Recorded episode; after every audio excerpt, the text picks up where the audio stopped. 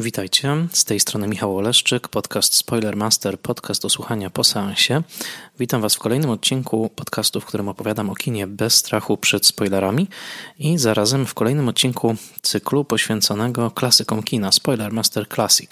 W tym cyklu szczególnie nie przyjmuję się spoilerami, jako że mówię o filmach, które zazwyczaj są dobrze znane, ale staram się dostarczyć trochę kontekstu ich powstania i może nawet jakieś świeże interpretacje. Do tej pory w tym cyklu pojawiły się odcinki o Nocy Żywych Trupów i zadaniu specjalnym Williama Fredkina. Zachęcam do ich odsłuchu. I w końcu kontynuuję cykl po dłuższej przerwie. Cel oryginalny był taki, żeby pojawiały się te odcinki raz w miesiącu. Później nastąpił sezon oscarowy i coraz trudniej było wpasować obiecany z dawien dawna i wybrany przez Was na moim facebookowym profilu w ankiecie film właśnie do cyklu Spoiler Master Classic, ale obiecuję, że od tej pory co miesiąc ten Spoiler Master Classic się pojawi. Na moim facebookowym profilu jakiś czas temu na Spoiler Master podcast do słuchania po seansie urządziłem właśnie ankietę i głosowanie, w której starły się dwa filmy z przełomu lat 70. i 80., obydwa poświęcone bardzo przerażającym potworom. To był Obcy ósmy pasażer Nostromo i Coś. Pierwszy film Ridleya Scotta, drugi Johna Carpentera. W tym głosowaniu wybraliście, że chcielibyście posłuchać w Spoiler Master Classic o Obcym ósmym pasażerze Nostromo, więc dokładnie tak będzie. Natomiast za miesiąc w tym samym cyklu omówię film pod tytułem Coś. Także ci, którzy głosowali na film Carpentera, także nie będą stratni. Bardzo się cieszę ze wszystkich pozytywnych głosów, które docierają o Spoilermasterze. Jak zawsze proszę Was, abyście przekazywali informacje o podcaście dalej, a także żebyście przekazywali dalej informacje o tym właśnie cyklu poświęconym filmom starszym, bo co prawda on na kanale Spoilermaster stanowi mniejszość odcinków, ale bardzo staram się, żeby te odcinki były interesujące i żeby chociażby można było sobie je odsłuchać po obejrzeniu jakiegoś klasyka, ewentualnie w ramach zachęty do zapoznania się właśnie z klasyką kina. A zatem dzisiaj podróż do odległej galaktyki, podróż na pokładzie statku Nostromo, film Obcy ósmy pasażer Nostromo, w oryginale po prostu Obcy, czyli Alien, który miał swoją premierę amerykańską w maju roku 1979.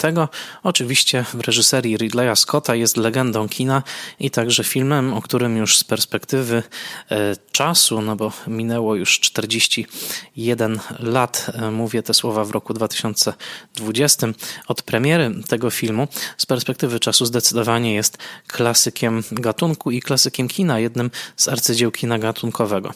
Filmem, który nie był aż tak entuzjastycznie przyjęty przez krytykę w momencie premiery, recenzje były mieszane.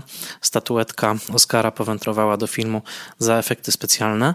Natomiast z latami nie tylko kult, ale także swoista mitologia i kolejne części wielkiego, jak się okazało koniec końców, cyklu filmów o obcych umocniły reputację tego pierwszego filmu jako jednego z najznakomitszych dzieł science fiction, ale także, co ważne, jednego z najważniejszych pod względem wizualnym filmów w historii kina. I to właśnie dzisiaj o tym filmie opowiem, jednocześnie zaznaczając, że opieram się na informacjach, które znalazłem na wydaniu Blu-ray Alien Quadrilogy, które posiadam, w książce poświęconej obcemu pod tytułem BFI Classics Alien autorstwa Rogera Luckhursta, a także na materiałach internetowych, przede wszystkim na anglojęzycznej Wikipedii, w której także kilka ciekawych faktów znalazłem. Kilka obserwacji zawdzięczam także książce Davida Thompsona pod tytułem Alien Quartet, a wnioski interpretacyjne zdecydowanie będę starał się tutaj zamieścić swoje, które mi z latami powracania do tego filmu do głowy także przecież przychodziły. Ale najpierw trochę genezy. Dzisiaj w roku 2020 wiemy już, że Obcy ósmy pasażer Nostromo był jednym, dopiero pierwszym z cyklu filmów. Następni byli Obcy w liczbie mnogiej, Decydujące starcie, rok 1986 w reżyserii Jamesa Camerona, następnie Obcy 3 albo Obcy do potęgi trzeciej, jakby sugerował zapis tytułu, to rok 1992, reżyseria David Fincher, Obcy przebudzenie, to jest z kolei film z roku 1997 w reżyserii Jean-Pierre'a Geneta i późniejsze już powstałe w nowym tysiącleciu filmy, właściwie spin-offy w takim przedsięwzięciu pod tytułem Alien vs Predator, czyli Obcy Predator i Obcy kontra Predator Requiem, to lata 2004-2007, no i rodzaj prequela, czyli 2012 rok i kontrowersyjny film Prometeusz, ukochany przez jednych, bardzo krytykowany przez drugich, który swoją kolejną kontynuację znalazł w roku 2017 w filmie Obcy Przymierze. Także tak prezentuje się cały ten cykl, więc tak naprawdę mamy 8 filmów, które jakoś oficjalnie z Obcym mają coś wspólnego. Oczywiście mamy także liczne podróbki i filmy, które Obcym się sugerowały. Natomiast to, co istotne z naszego punktu widzenia, jest następujące. Dzisiaj w odcinku skupiam się tylko na filmie pierwszym. Nie będę porównywał tych kolejnych części, nie będę się spierał o to, która jest lepsza czy gorsza. Zdradzę spoilerowo na początku, że uważam, że pierwszy film jest absolutnie najlepszy, a to, że lubię film Camerona, także mogę zdradzić, natomiast co do pozostałych filmów na pewno mam sporo zastrzeżeń. W każdym razie w przypadku Obcego ósmego pasażera Nostromo nie mam żadnych wątpliwości, że mamy do czynienia z filmowym arcydziełem. Skąd wziął się Obcy, skąd wziął się ten film i dlaczego reżyserował go Ridley Scott? Musimy zdać sobie sprawę, że Obcy jest tworem z pogranicza wielu światów, z pogranicza świata groszowej, takiej wręcz pulpowej science fiction, także filmowej.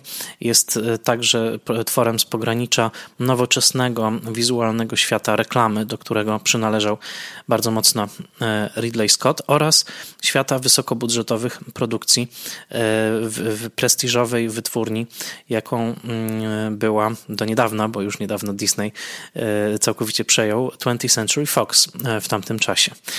Koniec lat 70. to moment, w którym wielkie studia po dużym kryzysie lat 60. i pierwszej połowy lat 70. zorientowały się, że jest nowa kopalnia złota w postaci tzw. blockbusterów.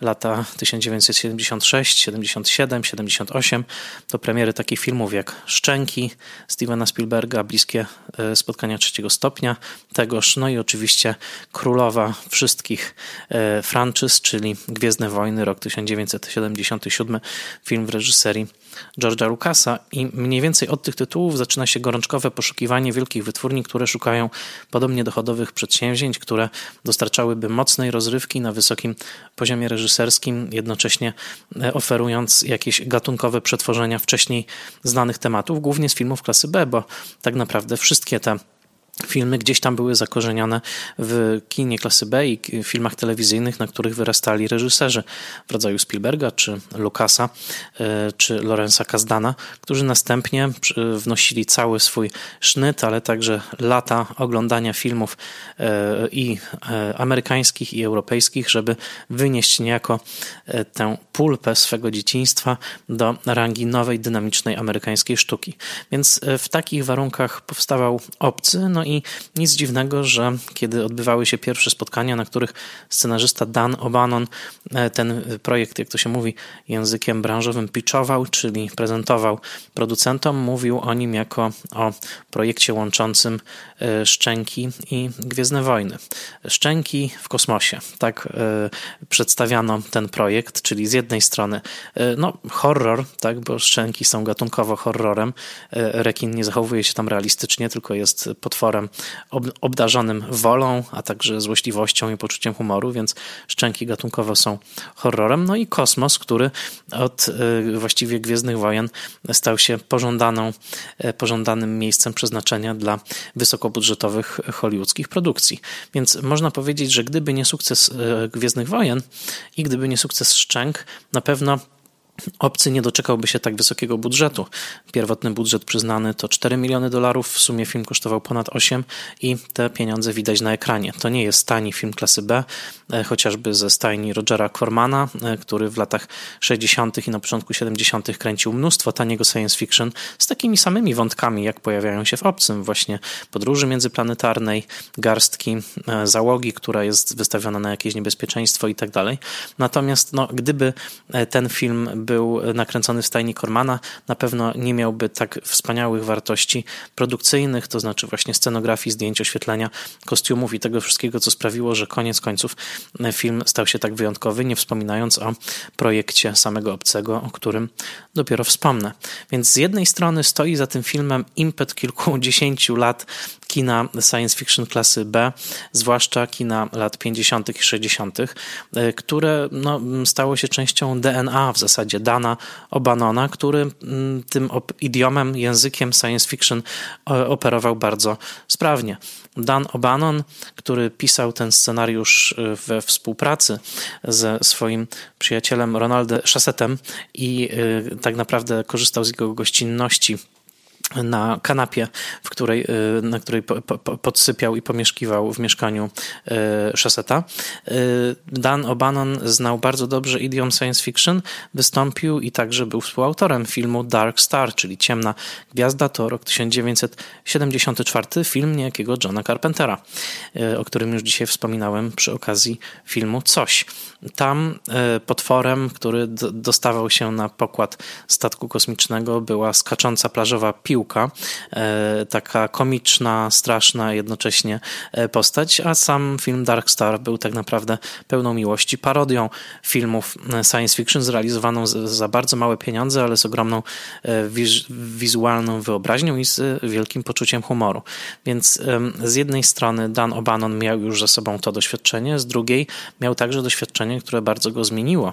Mianowicie pracował nad niedokończonym koniec końców, ale legendarnym projektem adaptacji Duny podpisanej przez Alejandra Chodorowskiego, słynnego surrealistę, maga, mistrza i wariata, któremu zawdzięczamy najbardziej psychodeliczny film lat 70., czyli El Topo. Ten reżyser pochodzący z Ameryki Południowej pracował pod koniec lat 70. właśnie w Paryżu nad adaptacją Duny i tam między innymi Dan O'Bannon był częścią tego procesu.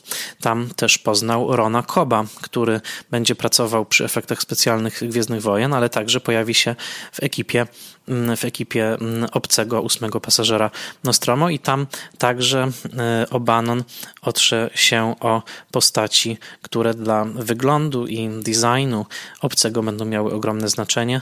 Mam tutaj na myśli z jednej strony twórcę magazynu i całego świata w zasadzie heavy metalu, czyli Metal Hurlant Jeana Mobiusa Giroda, ale z drugiej strony przede wszystkim należącego do kontrkultury Zurychu lat 60., przedziwnego, bliskiego duchem Zdzisławowi Beksińskiemu, malarza i grafika Hansa Rudiego Gigera, bez którego pomysłu na Obcego w zasadzie bardzo możliwe, żebyśmy dzisiaj o tym filmie nie mówili.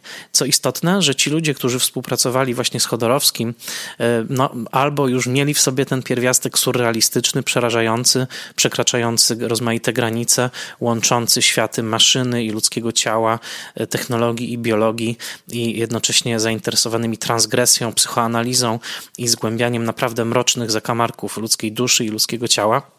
To wszystko przedostało się właśnie do Obcego, więc gdyby nie takie, można powiedzieć, zapłodnienie wyobraźni O'Bannona właśnie przez Chodorowskiego, który w latach 70. absolutnie przekraczał wszelkie granice estetyczne w swoich filmach i tak miało być też w Dunie, bardzo możliwe, że Obcy nie wyglądałby tak wyjątkowo, jak ostatecznie wyglądał. Więc z jednej strony potężny impuls surrealistyczny, transgresyjny, jaki dostarczył Chodorowski i który przedostał się pośrednio poprzez O'Bannona właśnie do filmu Obcy. To jedna taka wiązka wpływów.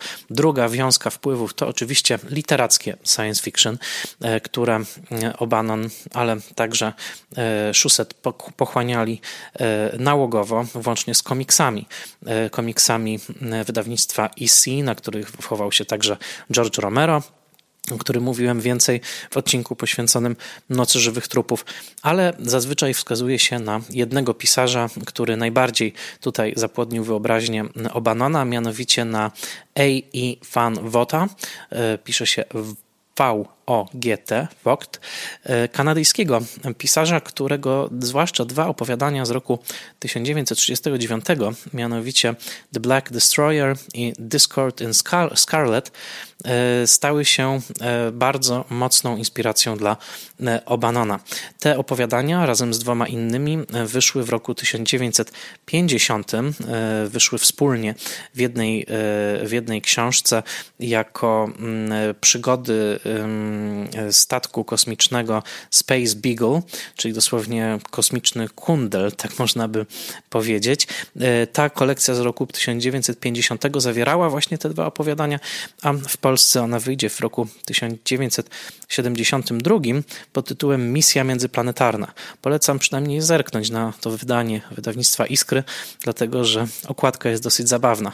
Misja Międzyplanetarna jest ilustrowana w zasadzie kadrem, grafiką pożyczoną, skopiowaną z filmu 2001 Odyseja Kosmiczna Kubricka. Bardzo rozpoznawalny kształt kapsuły i postaci Dave'a, astronauty, to taki mały przypis. Natomiast opowiadania van Voogta rzeczywiście zawierały elementy, które później w Obcym się pojawią. Przede wszystkim postać właśnie przerażającego bytu, stworzenia na opuszczonej planecie, który przysysa się do ludzkiego nosiciela, dostaje się na statek kosmiczny, ten statek odlatuje, po czym następuje masakra już na pokładzie statku, więc to jest jak najbardziej ten wątek, który tutaj się pojawia. Czytałem fragmenty opowiadania The Black Destroyer, i tam interesujące jest to, że narrator czasami wchodzi do podświadomości samego owego stworzenia, czyli niejako tego obcego, który tam swoją drogą przypomina wielkiego kota, którego sierść kończy się takimi ssącymi elementami, więc nie wygląda wcale tak jak ten obcy z filmu, ale jednak sam pomysł tego właśnie przysysania się do nosiciela, składania także jajek wewnątrz ciała nosiciela i tego właśnie takiego pasożytniczego ataku, który potem znamy z Obcego, jest obecny w opowiadaniach van Voogta, który swoją drogą pozwał, bo był jeszcze wtedy żyjącym autorem, pozwał wytwórnię 20th Century Fox o plagiat i to jedna z moich ulubionych fraz w języku prawniczym amerykańskim, they settled out of court, czyli doszło do ugody, więc kto wie, czy nie było tam jednak przyznania się do tego, że O'Bannon wykorzystał pewne motywy, no bo przecież w czołówce filmu Obcy ósmy pasażer Nostromo nazwiska van Voogta nie znajdziemy. Co istotne, w przypadku literackich wątków dotyczących Obcego często powtarza się także nazwisko Lovecrafta, który oczywiście nie jest autorem żadnego opowiadania bezpośrednio inspirującego Obcego, ale mówi się o Obcym jako o takim najbardziej lovecraftowskim filmie, który nie jest oparty na oryginalnym tekście Lovecrafta. To znaczy cała ta wizja właśnie przedziwnie inteligentnych, o wiele inteligentniejszych od nas istot, które żyją gdzieś z dala od nas, ale w jakiś sposób chcą nami rządzić i są właśnie takimi dziwnymi, także biologicznymi tworami budzącymi wielki lęk, a jednocześnie stanowiącymi niemal warianty bogów, które ludzie wymyślili sobie jako o wiele bardziej życzliwych, a tak naprawdę ci bogowie są dla nas okrutni. To wszystko oczywiście pochodzi także z prozy Lovecrafta, więc warto pamiętać o tym, że Obcy, mimo że nie oparty na Lovecrafcie, jest z ducha lovecraftowski. Więc to jedna literacka wiązka. Wiązka filmowa to oczywiście kino science fiction lat 50. i 60. na czele z słynnym filmem Howarda Hawksa The Thing from Another World, Istota z Innego Świata, to rok 1951 i adaptacja opowiadania Johna Campbella Who Goes There, to opowiadanie z 1938 roku, słynny film, który rozgrywa się na Antarktydzie w takiej bazie naukowej, w której właśnie pojawia się owa zagadkowa istota z innego świata. Do tego filmu na pewno wrócimy za miesiąc, kiedy będę opowiadał o filmie Coś Carpentera, bo przecież Carpenter de facto zrobił remake filmu Hawksa. Więc tutaj mamy ten właśnie science fiction lat 50. Bardzo wyraźnie obecne, także za sprawą takich filmów jak Potwór Czarnej Laguny, właśnie gdzie mamy takiego stwora, który troszeczkę, jak przyjrzymy się, to przypomina obcego. Taki film jak It, The Terror from Outer Space, czyli Terror z kosmosu, rok 1958, ale zwłaszcza dwa filmy, na które się wskazuje, na które wskazuje w swojej książce także Roger Luckhurst, to filmy Planeta Wampirów Mario Bawy z 1967 roku, która ma bardzo podobną sekwencję lądowania na tajemniczej planecie, jak właśnie sekwencja w Obcym, i film ze stajni Rogera Cormana pod tytułem Queen of Blood, to rok 1966. Ten film w całości dostępny jest na YouTubie, polecam obejrzenie. Tam też jest motyw zainfekowania przez obcego, i pierwszą ofiarą jest Dennis Hopper. Tutaj ten obcy żywi się krwią bohaterów. Ten film można w całości na YouTubie zobaczyć, trwa godzinę 10 minut. No, jest to oczywiście typowy film wytwórni Cormana, więc widać, że zrealizowany bardzo tanio. Wnętrza statku kosmicznego są wspaniale oświetlone, wszystko jest widoczne, przypominają takie korporacyjne, biurowe w zasadzie wnętrza. No i to będzie jedna z takich cech wizualnych, z którymi Obcy Ridleya Scotta bardzo mocno zerwie. Więc to są z kolei źródła filmowe, ale oczywiście można je jeszcze rozszerzać, bo tych nawiązań jest bardzo, bardzo dużo i tak naprawdę cały Obcy ulepiony jest z pewnych wątków, które już we wcześniejszej literaturze science fiction, ale także w literaturze gotyckiej, w literaturze grozy są obecne. Nie jeden badacz już wskazywał na to, że statek Nostromo to tak naprawdę nawiedzony dom, tyle że nawiedzony dom w kosmosie. Chodzenie po jego korytarzach i szybach wentylacyjnych w poszukiwaniu potwora, który się tam czai, nawiązuje do pewnych tropów właśnie gotyckich i być może, że ta bardzo niepokojąca i głęboko przerażająca natura filmu Obcy pochodzi także z tego gotyckiego świata, czyli ze świata gotyckiej grozy, powieści, od Zamków Otranto do wielu innych przykładów i być może to właśnie ten element odwoływania się do irracjonalnych lęków, a nie koniecznie tylko do elementów fantastyczno-naukowych, jak jest w science fiction, jest tak przerażający w tym filmie.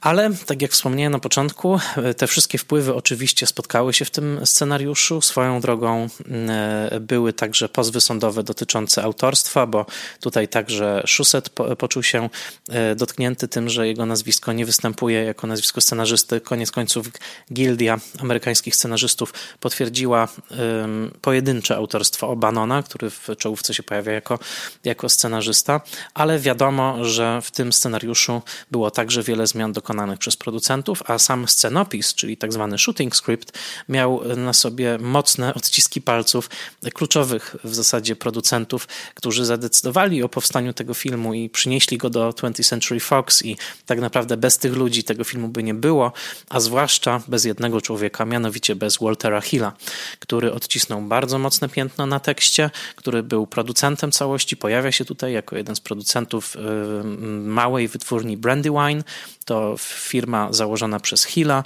Gordona Carolla i Davida Gillera.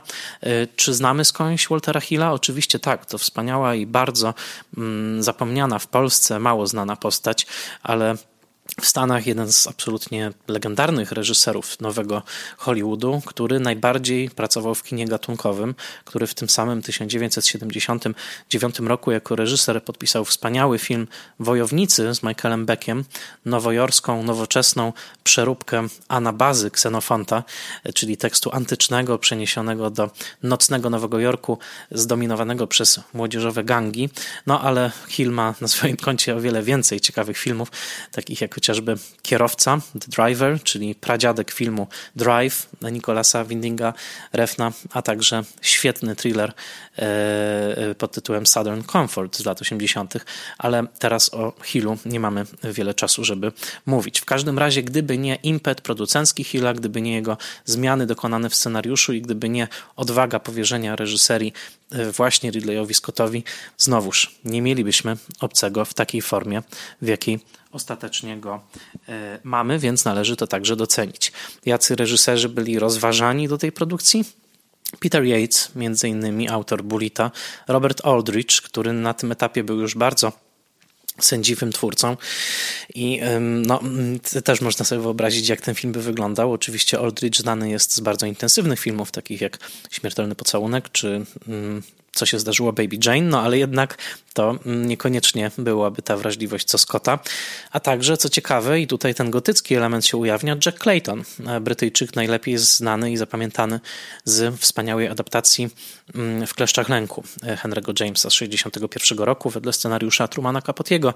Jeden z najwspanialszych filmów o duchach z Debrą Kerr w roli głównej i ze strasznym domostwem, także obecnym w tym filmie, nakręconym w roku 1961. Wspaniały film, ale znowuż, czy Jack Clayton by się sprawdził? No, na szczęście uznał scenariusz za stek idiotycznych bzdur, jak napisał w notatce do producentów i nie zgodził się na jego realizowanie. Natomiast scenariusz science fiction okazał się spełnieniem marzenia Ridleya Scotta, który na tym etapie już wcale nie był taki młody, miał 42 lata, ale miał też na koncie ogromne sukcesy reklamowe. Był przede wszystkim absolutnie rozpoznawalnym i świetnym reżyserem filmów reklamowych z bardzo wyrazistym stylem wizualnym, dostosowanym do potrzeb produktu, jego reklamówki, chociażby Chanel, taka bardzo estetyczna reklama z kobietą nad basenem, czy słynna reklama taka nostalgiczna, bardzo pięknie nakręcona chleba marki Hovis, które możecie zobaczyć na YouTubie.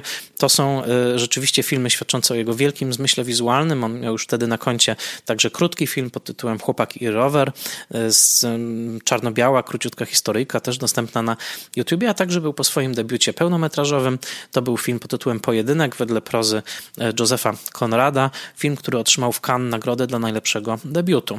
Scott był już wtedy znakomicie usytuowanym tak naprawdę człowiekiem reklamy, człowiekiem mediów, który nie miał żadnych ekonomicznych presji. Było wiadomo, że wniesie do obcego znakomite wyczucie wizualne i swoją własną wizję i dlatego został do tego zaangażowany. Po obejrzeniu Gwiezdnych Wojen porzucił plany adaptacji Tristana i Izoldy. To był ten jego baśniowy plan, który po latach przyniesie w innej wersji oczywiście film Legenda z 1985 roku. On zawsze ciągnęło go do takich magicznych światów, ale najważniejsze jest to, że po obejrzeniu Gwiezdnych Wojen zamarzył o filmie science fiction, no i ten film science fiction powstał. Żeby zrozumieć oryginalność Obcego, to jak bardzo ten film wizualnie różnił się od tego, nawet co bardzo wysokobudżetowe amerykańskie kino science fiction miało do zaoferowania w tym samym czasie, naprawdę warto porównać ten film z innym science fiction, które wyszło w tym samym roku, w roku 1979, czyli z filmem Star Trek The Movie, czyli filmową wersją Star Treka podpisaną przez starego wygę reżysera dźwięków muzyki i West Side Story Roberta Wise.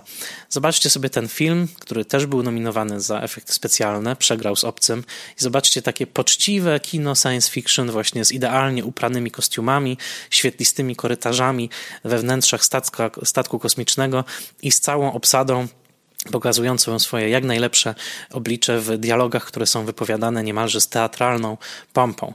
Tego wszystkiego nie znajdziemy na pokładzie Nostromo. Na pokładzie tego statku, który nazywa się tak jak okręt i bohater w książce Konrada.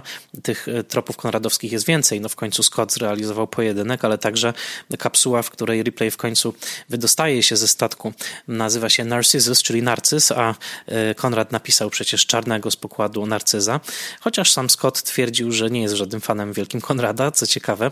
No ale jak porównacie sobie ten właśnie wypucowany na glans statek Enterprise z Star Treka roku 79, tą wielką symfoniczną muzykę, która tam towarzyszy pompatycznym obrazom i dosyć jednak powolne tempo całości, to zobaczycie gigantyczny kontrast pomiędzy tym, co zaproponował Scott i jego ekipa w filmie Obcy.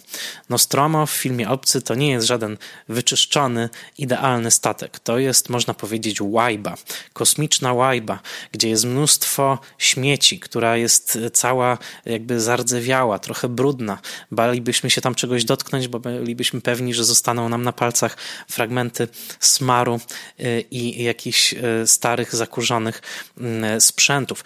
To jest miejsce, w którym ekipa licząca właśnie owych 7 osób plus Kot Jones wcale nie jest szczęśliwa, że tam jest. To są wyrobnicy, którzy mają bardzo cyniczne podejście do swojej pracy. Są niemalże jak taka ekipa drwali pracujących przy wycince lasów w Bieszczadach w filmie Baza ludzi umarłych wedle Marka Chłaski. Albo jak grupy męskich bohaterów w trudnych warunkach w filmach Howarda Hawksa, takich jak Tylko aniołowie mają skrzydła chociażby, czy właśnie Istota z innego świata.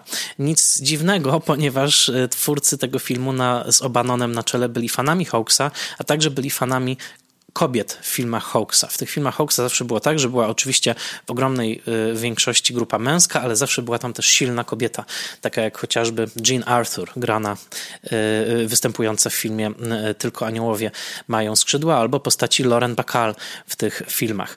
Ta postać silnej hawksowskiej kobiety, która jest w pewnym sensie one of the guys, czyli jednym właśnie z kumpli, która w żaden sposób nie sentymentalizuje swojej obecności, tylko skupia się na ciężkiej robocie, jest tutaj wcielona w dwóch postaciach żeńskich, to znaczy w postaci Lambert, granej przez Veronikę Cartwright, i w legendarnej postaci Ripley, zagranej przez najmłodszą w tej obsadzie Sigourney Weaver, która miała wówczas tylko 29 lat i w porównaniu z innymi członkami obsady była faktycznie znacząco młodsza. Postać Ripley jest legendarna, jest to chyba najlepsza, najwspanialsza, silna kobieta, jaką dostaliśmy w kinie gatunkowym w ogóle.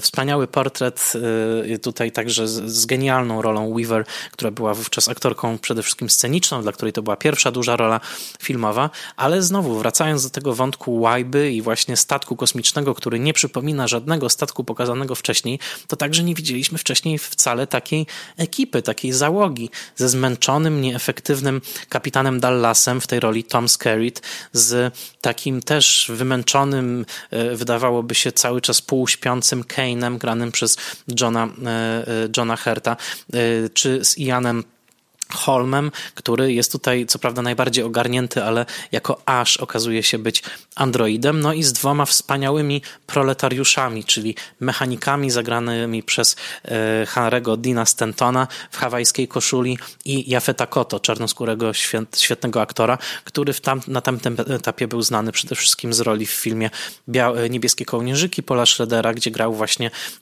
pracownika fabryki, robotnika, więc ten taki element klasy robotniczej, która dopomina się o swoje prawa, która cały czas dopomina się o premie niewypłacone. To wszystko sprawia, że jesteśmy na pokładzie Nostromo właśnie z taką zmęczoną ekipą, która tylko marzy o tym, żeby wrócić do domu, dostać pensję, odpocząć, no i potem ruszyć w kolejny rejs po to, żeby w ogóle zarobić. To była ogromna nowość tego filmu. Roger Ebert, wybitny krytyk, któremu co prawda Obcy nie spodobał się aż tak bardzo na początku, kiedy nastąpiła premiera, ale po latach włączył go do swojego cyklu The Great Movies, wyliczył, że jest to także stosunkowo stara ekipa jak na film hollywoodzki, bo przecież Skerritt miał 46 lat, to wyliczenia Eberta. Hurt miał co prawda 39, ale wygląda starzej. Holm miał 48, Stanton 53, Koto 42 i w tym zestawie Weaver, która miała lat 29 i Veronica Cartwright, która ma lat 30, są najmłodsze. Veronica Cartwright miała już doświadczenie jako bohaterka horrorów, była małą dziewczynką, siostrą głównego bohatera w filmie Ptaki Hitchcocka, a także wystąpiła rok wcześniej w remake'u Inwazji porywaczy ciał, remake'u słynnego filmu klasy B horroru Dona Siegela, ale jest to bardzo oczywiście nietypowy zestaw, tym bardziej, że uroda Weaver z tą taką dosyć kanciastą twarzą i wcale nie przystająca do kanonów takiego delikatnego kobiecego powabu tamtych lat, też była niesłychanie odważną, wspaniałą decyzją obsadową.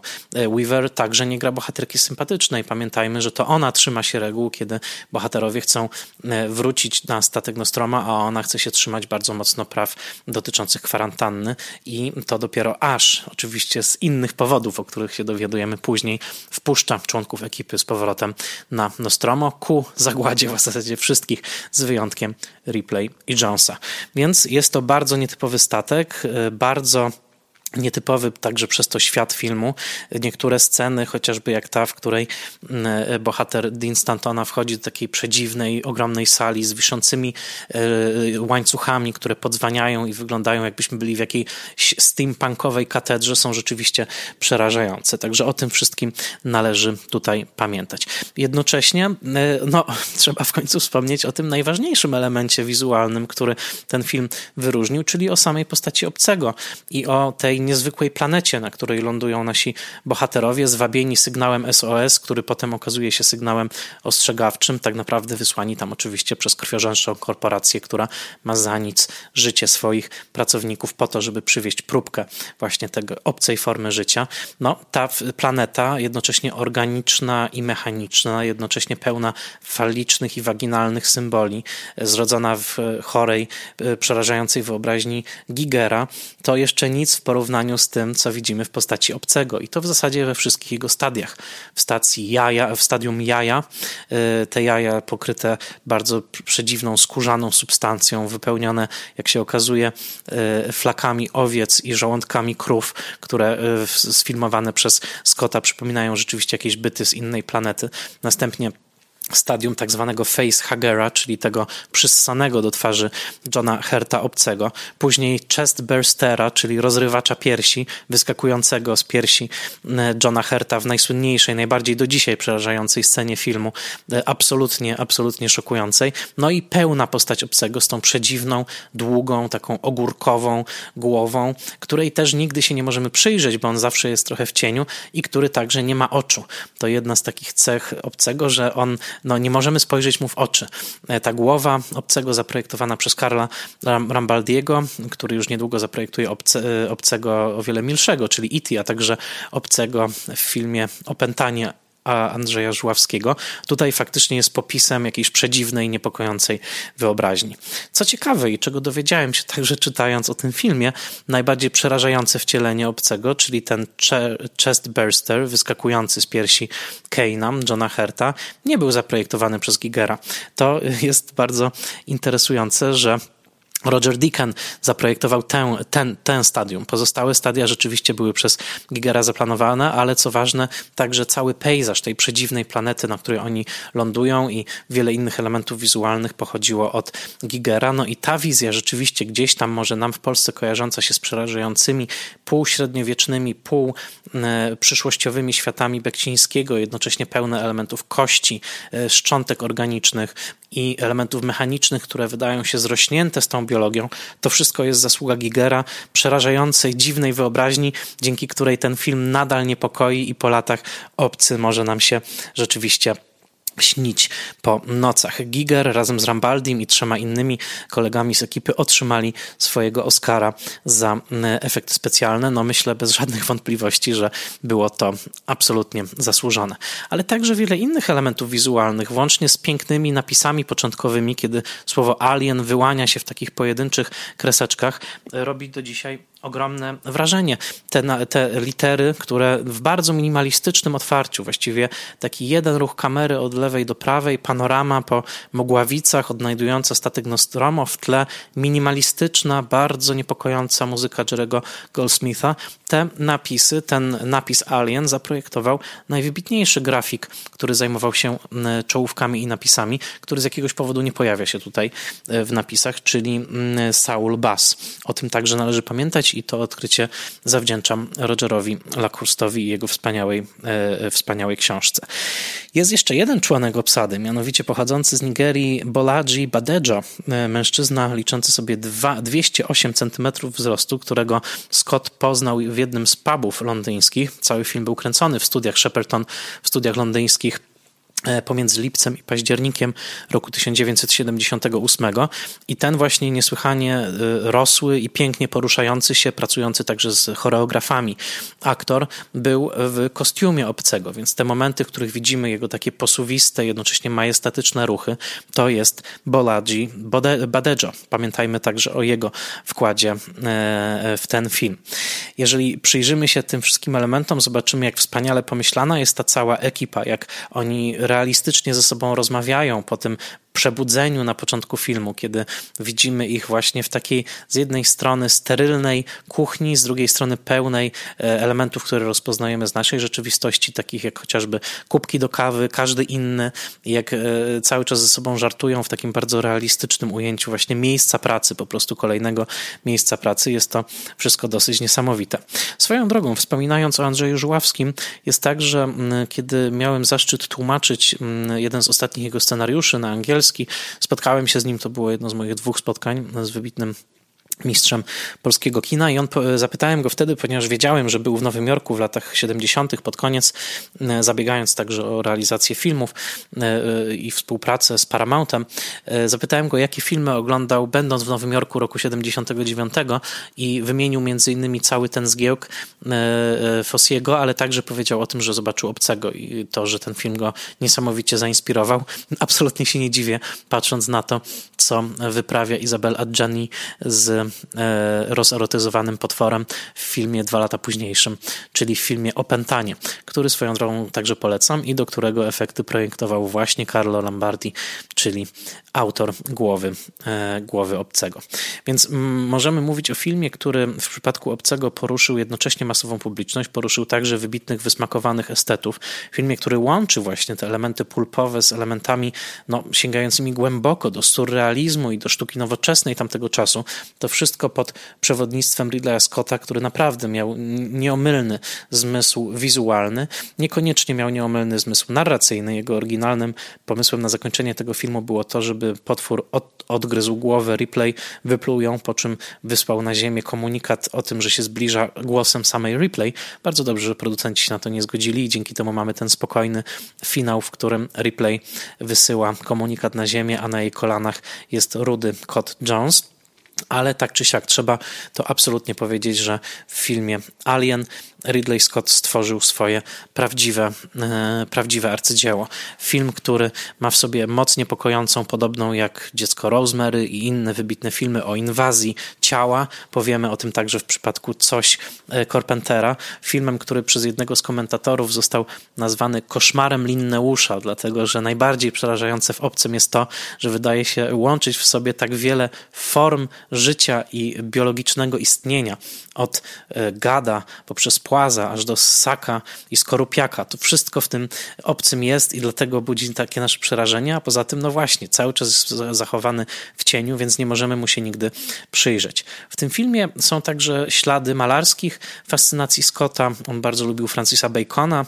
Wystarczy przyjrzeć się takiemu płótnu Trzy studia postaci na podstawie tematu ukrzyżowania z roku 1944, które było wielkim estetycznym szokiem, ale także na inne płótna Francisa Bacona, broczące dosłownie krwią, ropą i płynami organicznymi wizję ciała zmaltretowanego, rozczłonkowanego, żeby zobaczyć, że tak naprawdę Obcy wchodzi w rozmowę ze sztuką współczesną i z takim portretowaniem biologizmu ludzkiej egzystencji, a także tego, w jaki sposób sama biologia, samo życie wydaje się obojętne na element duchowy, element ludzki i jest takim tak naprawdę ewolucyjną walką o przetrwanie. To jest bardzo okrutny film, którego wizja gdzieś zawiera duży mrok, dlatego że jeżeli z jednej strony zestawimy ze sobą tą bezduszną korporację wysyłającą ludzi na śmierć i zainteresowaną tylko i wyłącznie zyskiem, ta korporacja The Company wyzyskująca bohaterów, z drugiej strony to bezlitosne w swoim przetrwaniu życie, które komplementuje android Ash,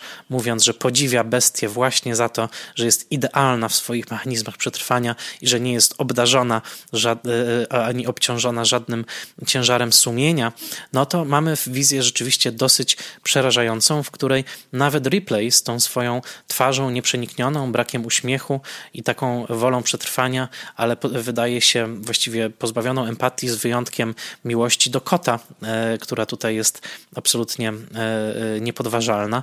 Nie jest to absolutnie wizja, która by była pogodna i coś w tym jest, ponieważ całe lata 70. przeniknięte są różnymi niepokojami.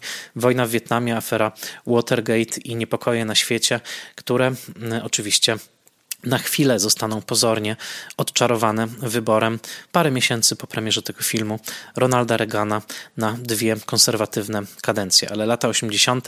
to będzie już trochę inna filmowa historia, w której natkniemy się m.in. nie tylko na niezliczony pomiot obcego, mam na myśli takie filmy jak Inseminoid czy Extra ze słynną sceną porodu dorosłego człowieka wychodzącego z łona, czy film nawet późniejszy w latach 90. jak Gatunek, Species, ale przede wszystkim napotkamy tam Johna Carpentera i jego film Coś, o którym już za miesiąc powiem w Spoiler Masterze.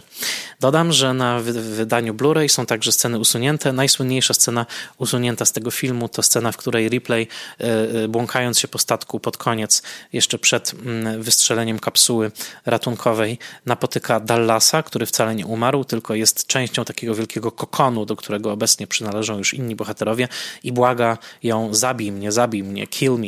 To taka scena, która moim zdaniem wzbogaca całą opowieść, ale została wycięta ze względu na przedłużający się metraż i dopiero po latach mogliśmy ją oglądać.